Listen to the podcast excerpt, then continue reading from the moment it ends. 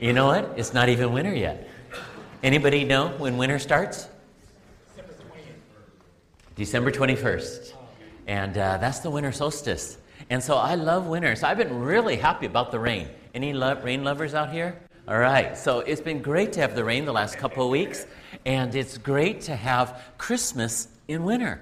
Um, it, it is something that we don't maybe think about too often, but that the very beginning of winter is always Christmas. So Christmas always ushers in winter. And a lot of times when we think about winter, I think a lot of us think about it just being cold. Um, of course, not in Southern California too much. Um, but some of us think about it in the sense of our spirits, right?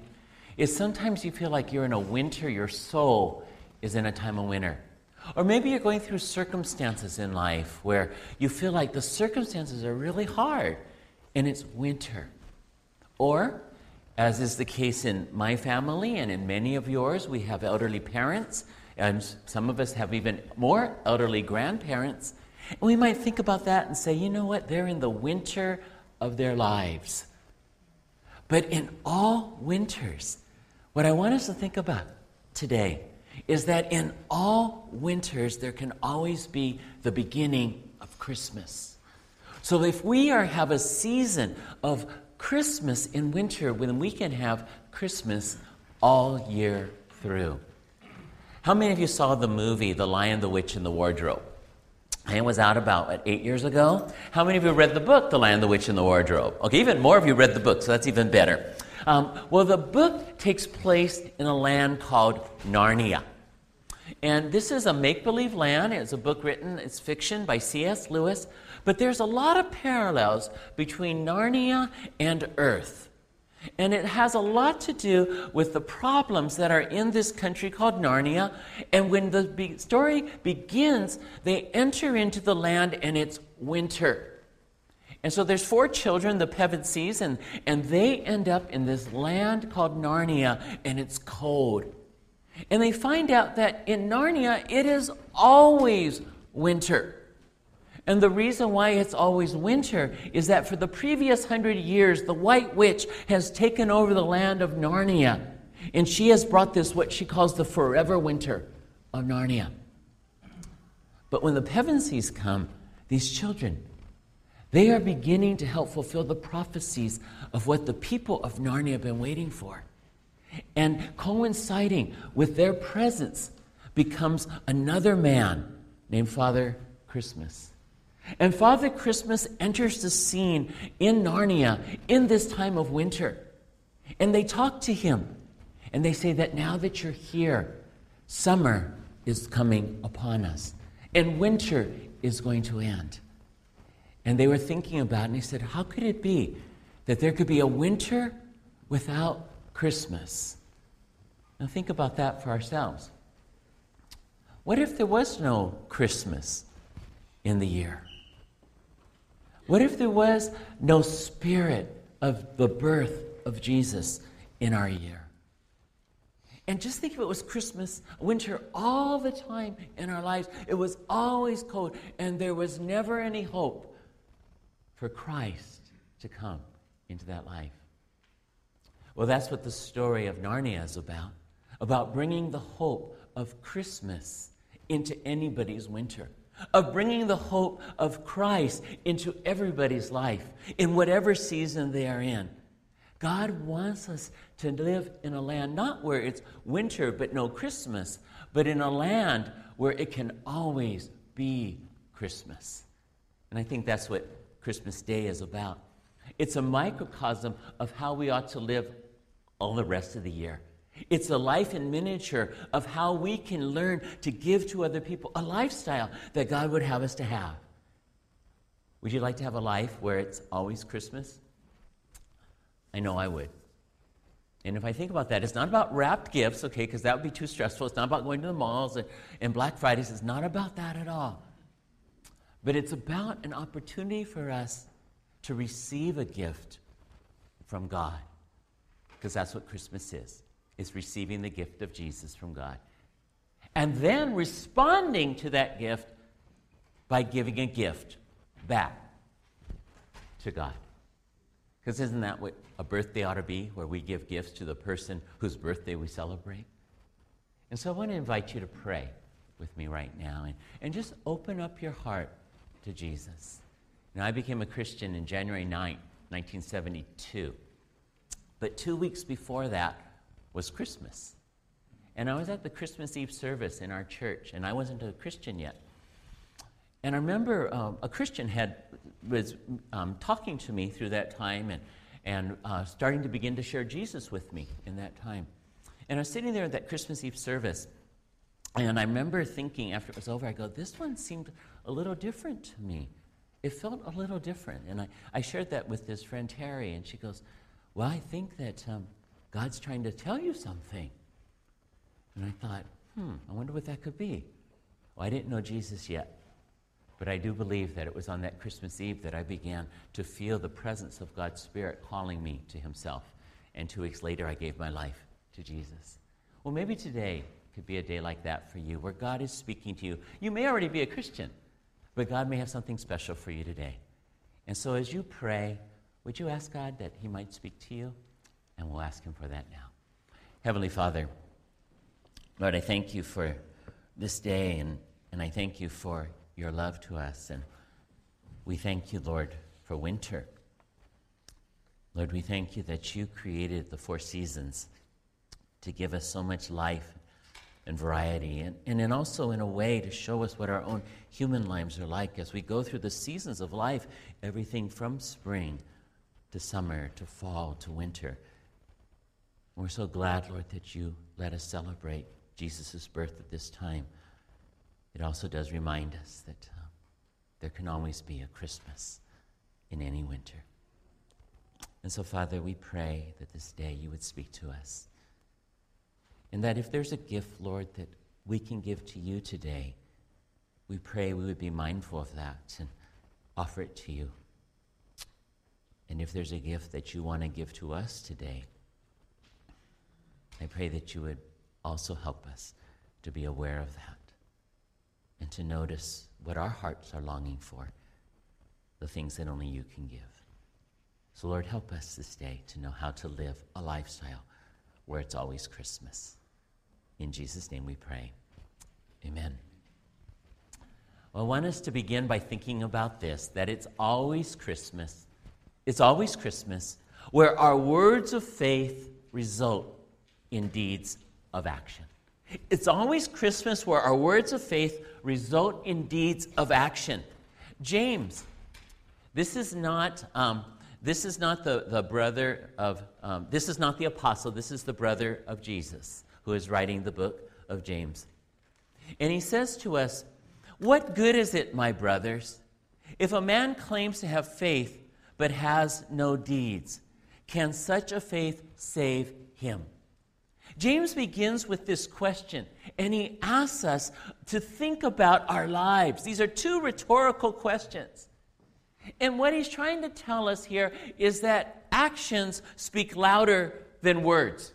Actions speak louder than words. And we have a lot of different idioms, a lot of different sayings that say the same thing. Um, you've heard of the saying either put up or shut up, right? Maybe you've heard this one before your talk talks and your walk talks, but your walk talks louder than your talk talks.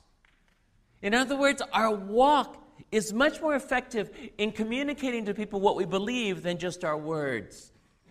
Benjamin Franklin said, Well done is better than well said.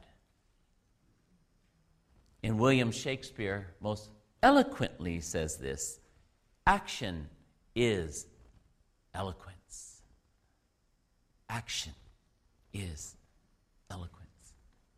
And James says something here that has been debated by theologians and, and Christians ever since it was put into the Bible. And that is, how can we understand this in comparison to what Paul says about salvation? In Ephesians chapter 2, 8 and 9, Paul says, For it is by grace you have been saved through faith, and this not from yourselves. It is the gift of, of God not by works, so that no one can boast. So, Paul is saying that we cannot be saved by our works. In other words, we can't be good enough to become Christians just because we do good works. That salvation is only a free gift of God. But then James says again, What good is it, my brothers, if a man claims to have faith but no deeds? Can such a faith save him? And so is James saying that we have to be saved by faith? I mean, by good works? Is he saying something contrary to what Paul is teaching? No. They're both saying the same thing. But it's a continuation of what Paul has taught that James is teaching. Paul begins at the beginning of our salvation. He begins at the beginning of our lives. And so, what Paul is teaching us is that salvation is only by God's grace through true faith. In other words, salvation comes only because God offers it, and then by faith we receive it. Now, James says that after you say that you're a Christian, there's many people in the world who say that they're Christians. And there's many people we might say who have said, I have said the sinner's prayer. You know, like I've asked Jesus into my life. I've, I've prayed and I've asked God to forgive me. But then James is saying, well, if that is true, if you truly have faith to believe that God sent his son into the world to die for your sins, and you believe that, then there's going to be a change of life. There's going to be a change that happens because the faith in our life is true. And so, what James is saying is that true faith always results in a changed life. True faith always results in a changed life. James is trying to protect us from two things here. He's trying to protect us from hypocrisy. And I think we may all agree that that's probably one of the most damning things that is said about Christians is that we're all just a bunch of hypocrites. And what people are saying is that if we are hypocrites, it's because we say one thing but we do another. Or we say one thing but we don't live it out. And so James is saying you can't just say you're a Christian.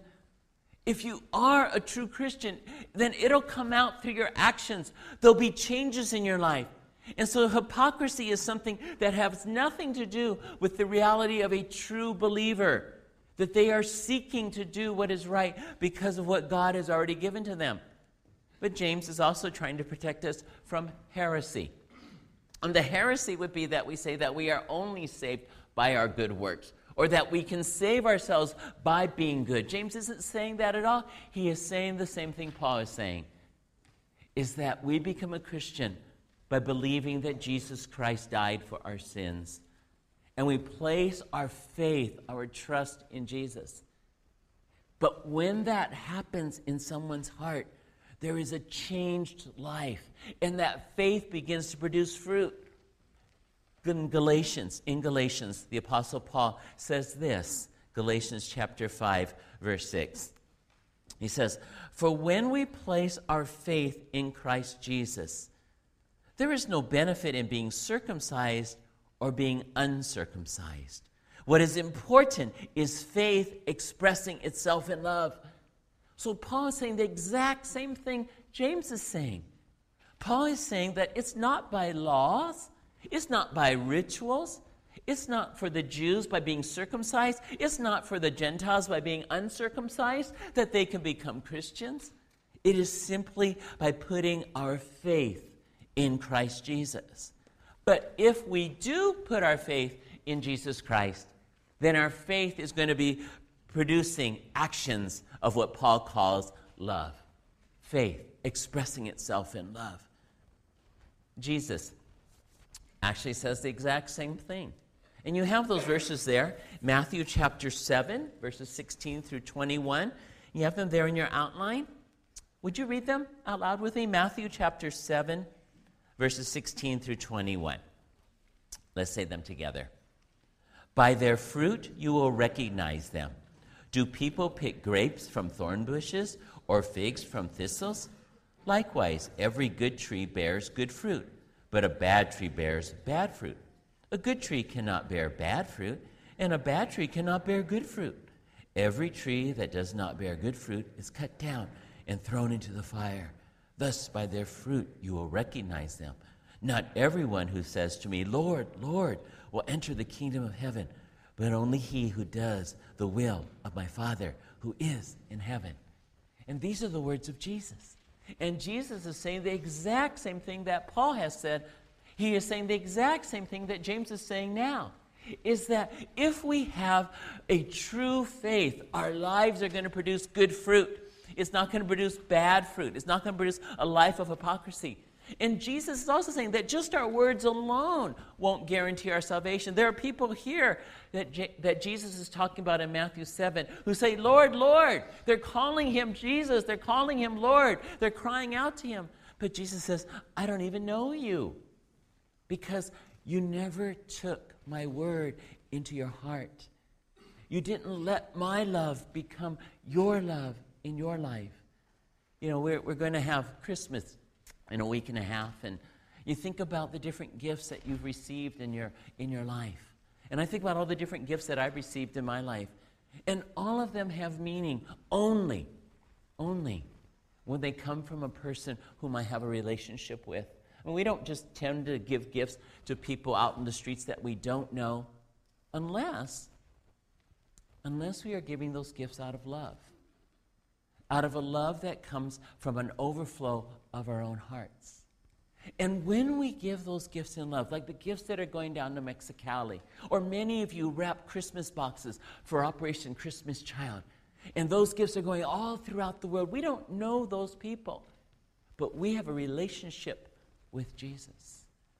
And when we give those gifts to those people, they will understand because of the message that is brought with those gifts. So when the gifts go down to Mexicali next week, a little message will be given to the children of why those gifts are given. It's because the people who give them love Jesus.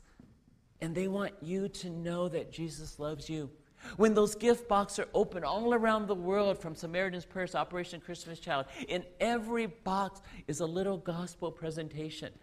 And the missionaries around the world will explain to the children that the reason they get these gifts is because there was a relationship with Jesus and the person who gave the gift to them. It is an expression, it is an overflow of God's love for us that goes to them. Just think of the gifts you receive. Aren't they more meaningful because of the relationship you have with the person who gives it to you? And actually, the stronger the relationship, the less important the gift actually has some monetary value. Because then it truly is, it's what the thought that counts really means something at that time. And so God would want us to know that we can do this all year round. We can match our words with our actions. We can give to other people. We can bear fruit if we're living out the life that Christ has put into us. Secondly, James would want us to know that it's Christmas wherever we can show true mercy and compassion. It's Christmas wherever we can show true mercy and compassion. Um, my favorite comic strip remains to be, even though it hasn't been a new one in probably over 10 or 15 years, by Charles Schulz, right? So, Peanuts. And so we have this one here of Snoopy, and it's winter, all right? And poor old Snoopy here is in the cold, right? And so Linus says, or Charlie Brown says, Snoopy looks kind of cold, doesn't he? And so in the next um, part of the strip, we see this. And so Linus says, I'll say he does. Maybe we better go over and, and comfort him. So they go on over. And Linus says, Be of good cheer, Snoopy.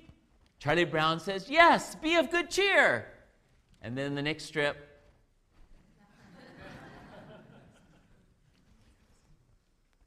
Their words didn't match their actions. And this is what James wants to teach us as well. And we read that actually, and, and this um, comic strip comes from a book um, called The Gospel According to Peanuts. And um, I don't know if it's still in print, but you can probably still get it in a used bookstore online. And it's a very good book.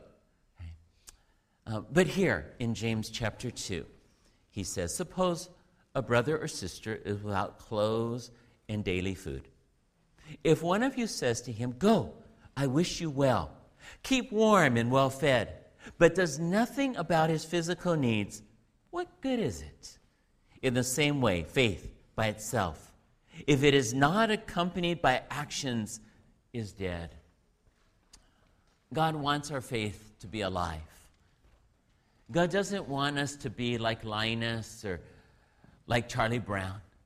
God wants us to show our faith, not just through our words, but most of all through our actions. Because otherwise, if all we do is say the right things and never do the right things, then James says that our faith is dead.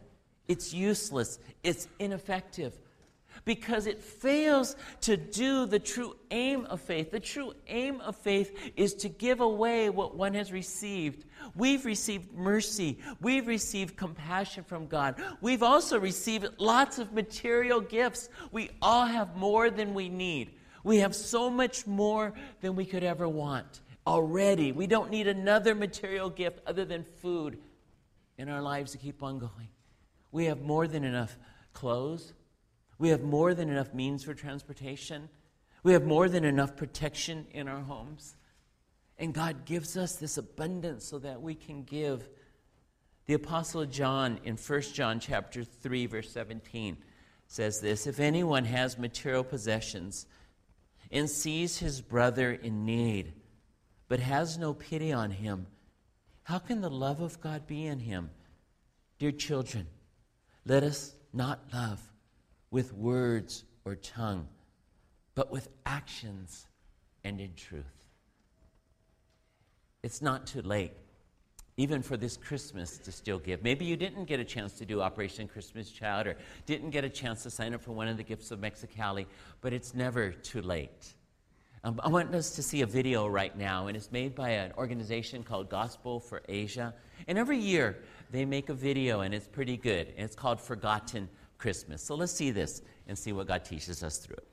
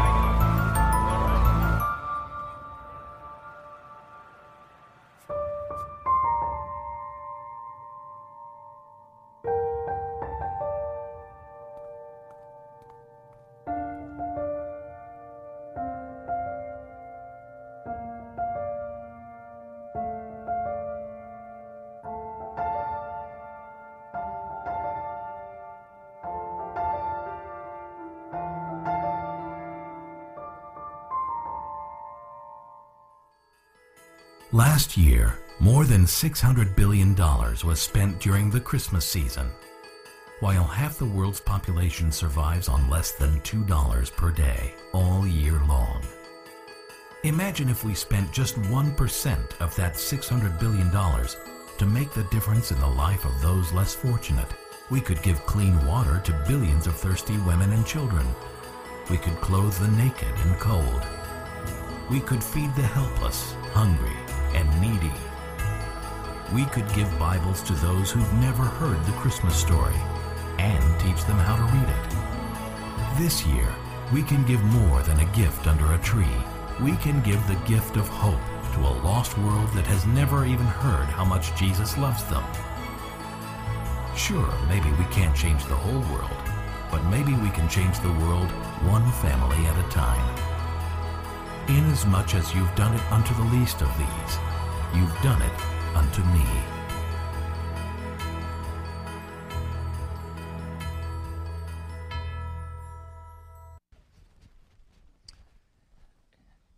In your outline, there's um, the website there for GFA, Gospel for Asia. And there's also Samaritan's Purse there. And there's so many more. On the back table, I have some different gift catalogs that you can just take home if you want, also from World Vision. These are ways that you and I, because of what God has given to us, not to earn our salvation, but to reveal it to others that they too might be saved. That these are ways that we can continue to give. And what I like so much about this particular video is it also shows us how we can do it at home. Because we will see homeless people, we will see people of need. We know people of need. We know shut ins. We know people who don't have even the possibility of having the material blessings that you and I have. But why did God give these to us? He gave them to us so that we could show mercy and compassion to others. So that we could continue to give that others might receive. That this is a joy that there is no greater joy than being able to give to other people in the same way that it gave God joy to give us Jesus. In the same way that Jesus found joy in giving himself for you and me, by giving out of his heart his own mercy, and by dying for us to show us his passion and to give us his compassion. And so God wants us to know that in this way, wherever we show mercy, whenever we show compassion, we spend time with people. We share with them, we listen to them, we reach out to them, we give to them. That this is mercy and compassion incarnate, just as Emmanuel, God with us, came to give us the same thing. And whenever we do it and wherever we do it, there it is Christmas. Thirdly, James would want us to know that it's Christmas where we give to God our fullest trust. It's Christmas where we give to God our fullest trust. Let me read for you verses 18 through 26, and you can follow along. James chapter 2. But someone will say, You have faith, I have deeds. Show me your faith without deeds, and I will show you my faith by what I do. You believe that there is one God. Good. Even the demons believe that and shudder. You foolish man. Do you want evidence that faith without deeds is useless? Was not our ancestor Abraham considered righteous for what he did when he offered his son Isaac on the altar?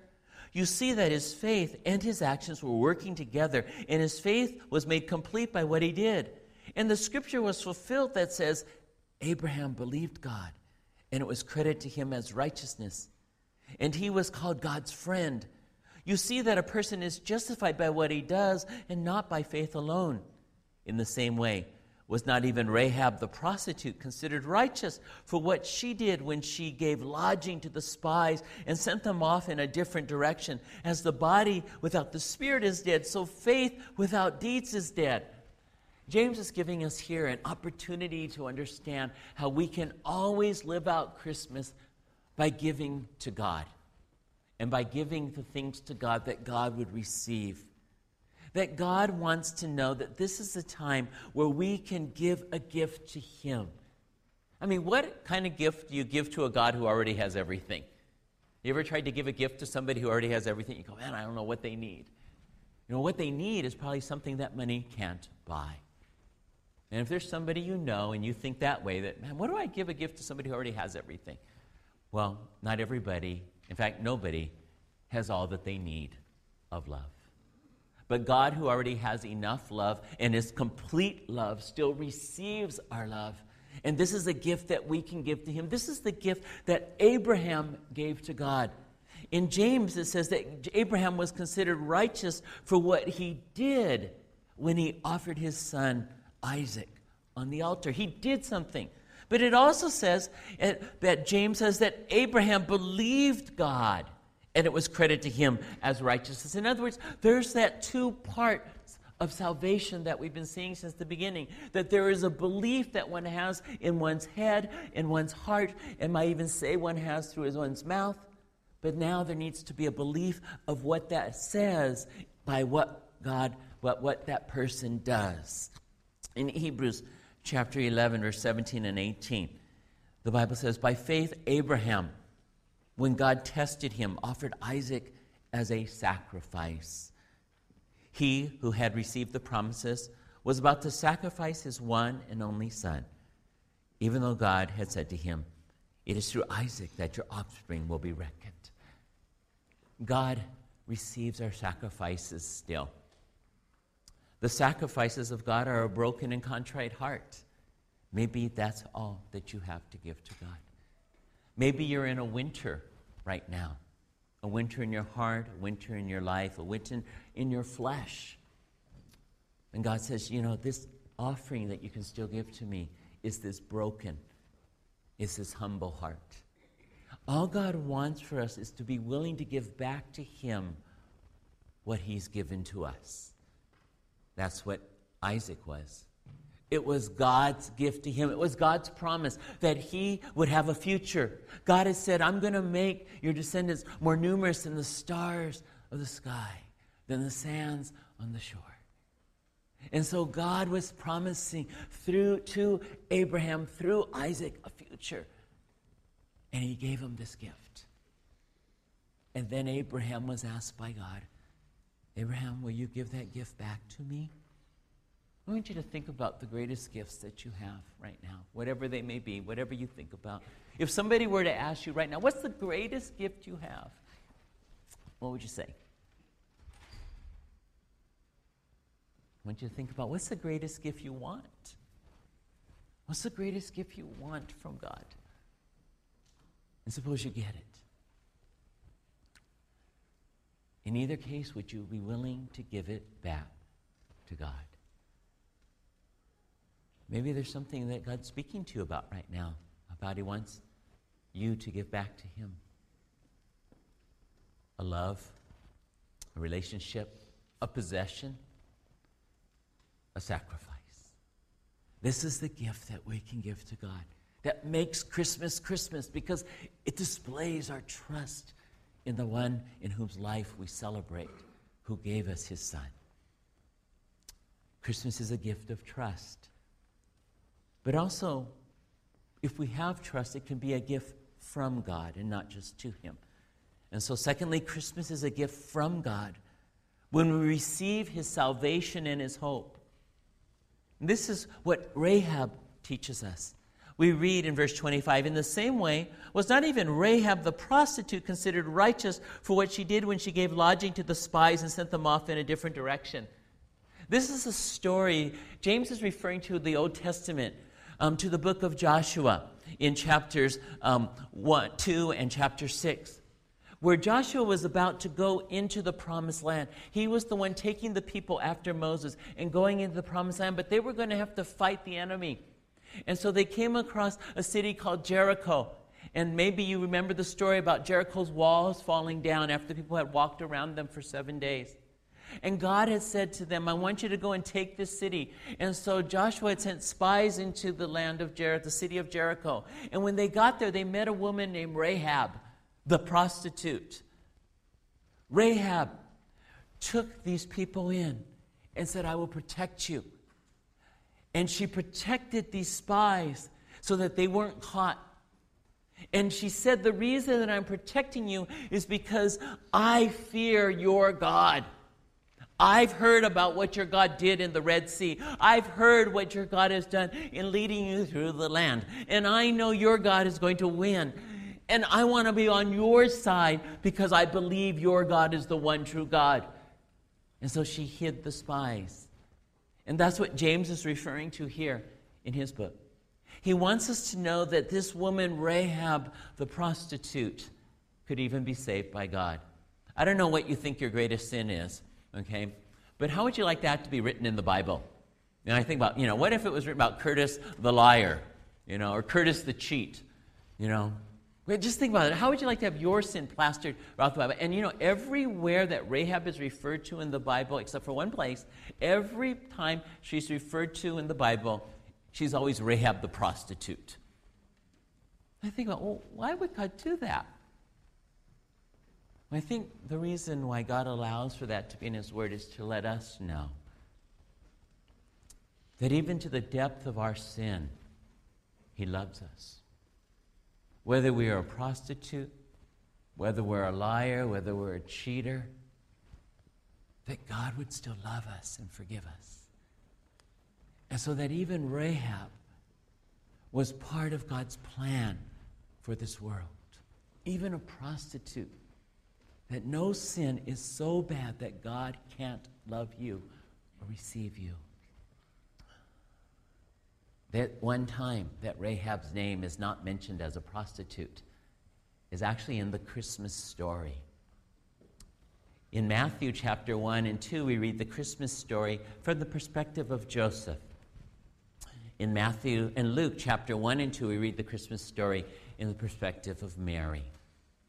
And there's a genealogy in Matthew chapter 1 that helps us to understand where Joseph came from, the royal lineage of Joseph. And if you look at Matthew chapter 1, verses 5 and 6, it's here in the Christmas story that we read of the name of Rahab, but not Rahab the prostitute, just Rahab. And there it says in verse 6 Salmon, the father of Boaz, whose mother was Rahab. Boaz, the father of Obed, whose mother was Ruth. Obed, the father of Jesse, and Jesse, the father of King David. Rahab was the great great grandmother of King David. And from that royal line came Joseph, and into the royal lineage of Jesus Christ, the Son of God, as he came to earth as Emmanuel. You and I can have our sins removed, just as Rahab, the prostitute's name, the prostitute's not there anymore. When we come to Christ of Christmas. In that the Christmas that Jesus comes to bring to us is a Christmas of forgiveness, a Christmas of salvation, a Christmas that we can come and have our sins removed, like Rahab did. And it brings to us in a place, maybe we are in a winter of our souls. And God says, I want to give you hope. I want to give you hope just like I saved Rahab, so will I save you from the circumstances that you're going through. And salvation is about turning our lives over to Jesus. It's also about the continuation of God saving us through circumstances of our lives. And God is doing this for each and every one of us as we turn to Him. And we say, Lord, I come to you. And I want to give what I have to you. And so I want to go back to the first prayer that we prayed at the very beginning. Has God sort of nudged your heart in some way today? Is there a gift that you want to give to Him? Or has God nudged your heart in some way today that there's a gift you want to receive from Him? Communion as we're going to partake of it in just a few minutes, is a perfect time to communicate with God about that. Because this is why Jesus came to give his life to die for our sins, that we could have life to live with him, that God with us. It's a time where we can pray and, and offer up to God fresh, new sacrifices. It's a time where we can pray and also thank God for the greatest sacrifice of all. Would the ushers please come forward?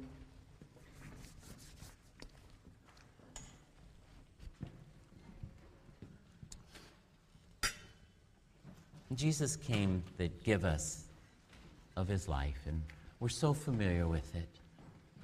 But on this time, as we think of Christmas and we think of the bread, we hold within our hands a reminder of his body. And when we take of it, we obey him when he says, This is my body, which is given for you.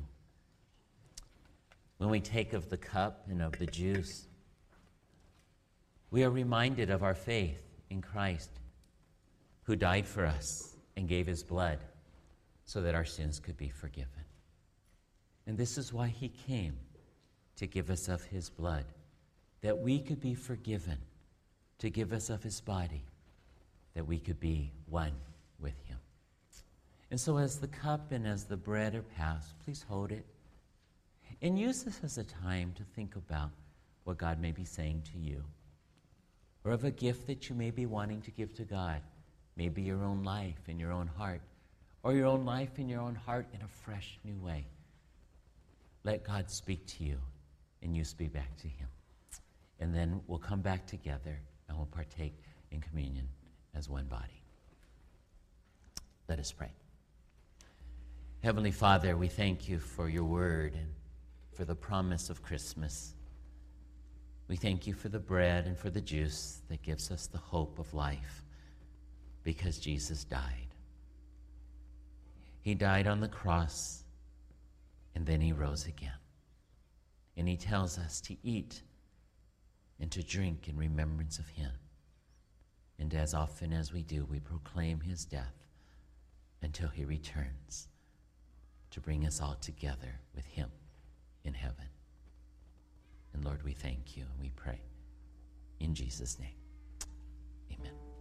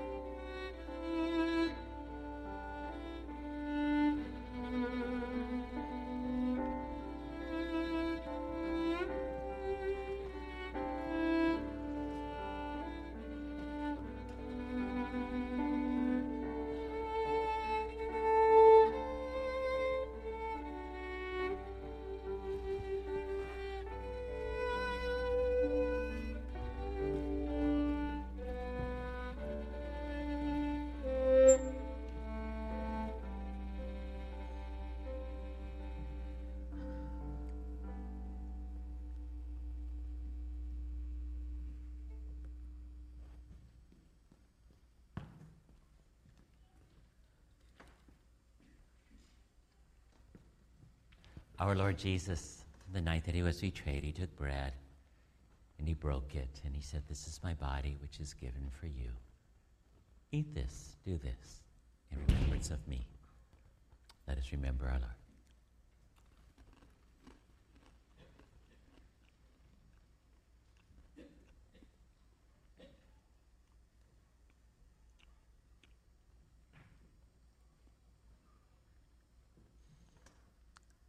And after they had taken up the bread, he took the cup. And he says, This cup is the new covenant in my blood. And as often as you eat the bread and you drink the cup, you proclaim my death until our return. Let us proclaim our Lord's love in his blood.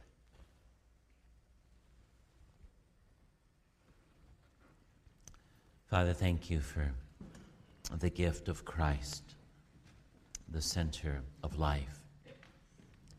We pray, Father, that as we continue to celebrate and anticipate the coming, the first coming of Jesus at Christmas, we would also anticipate and look forward to and work to bring about the coming more quickly, even, of the second time of Jesus.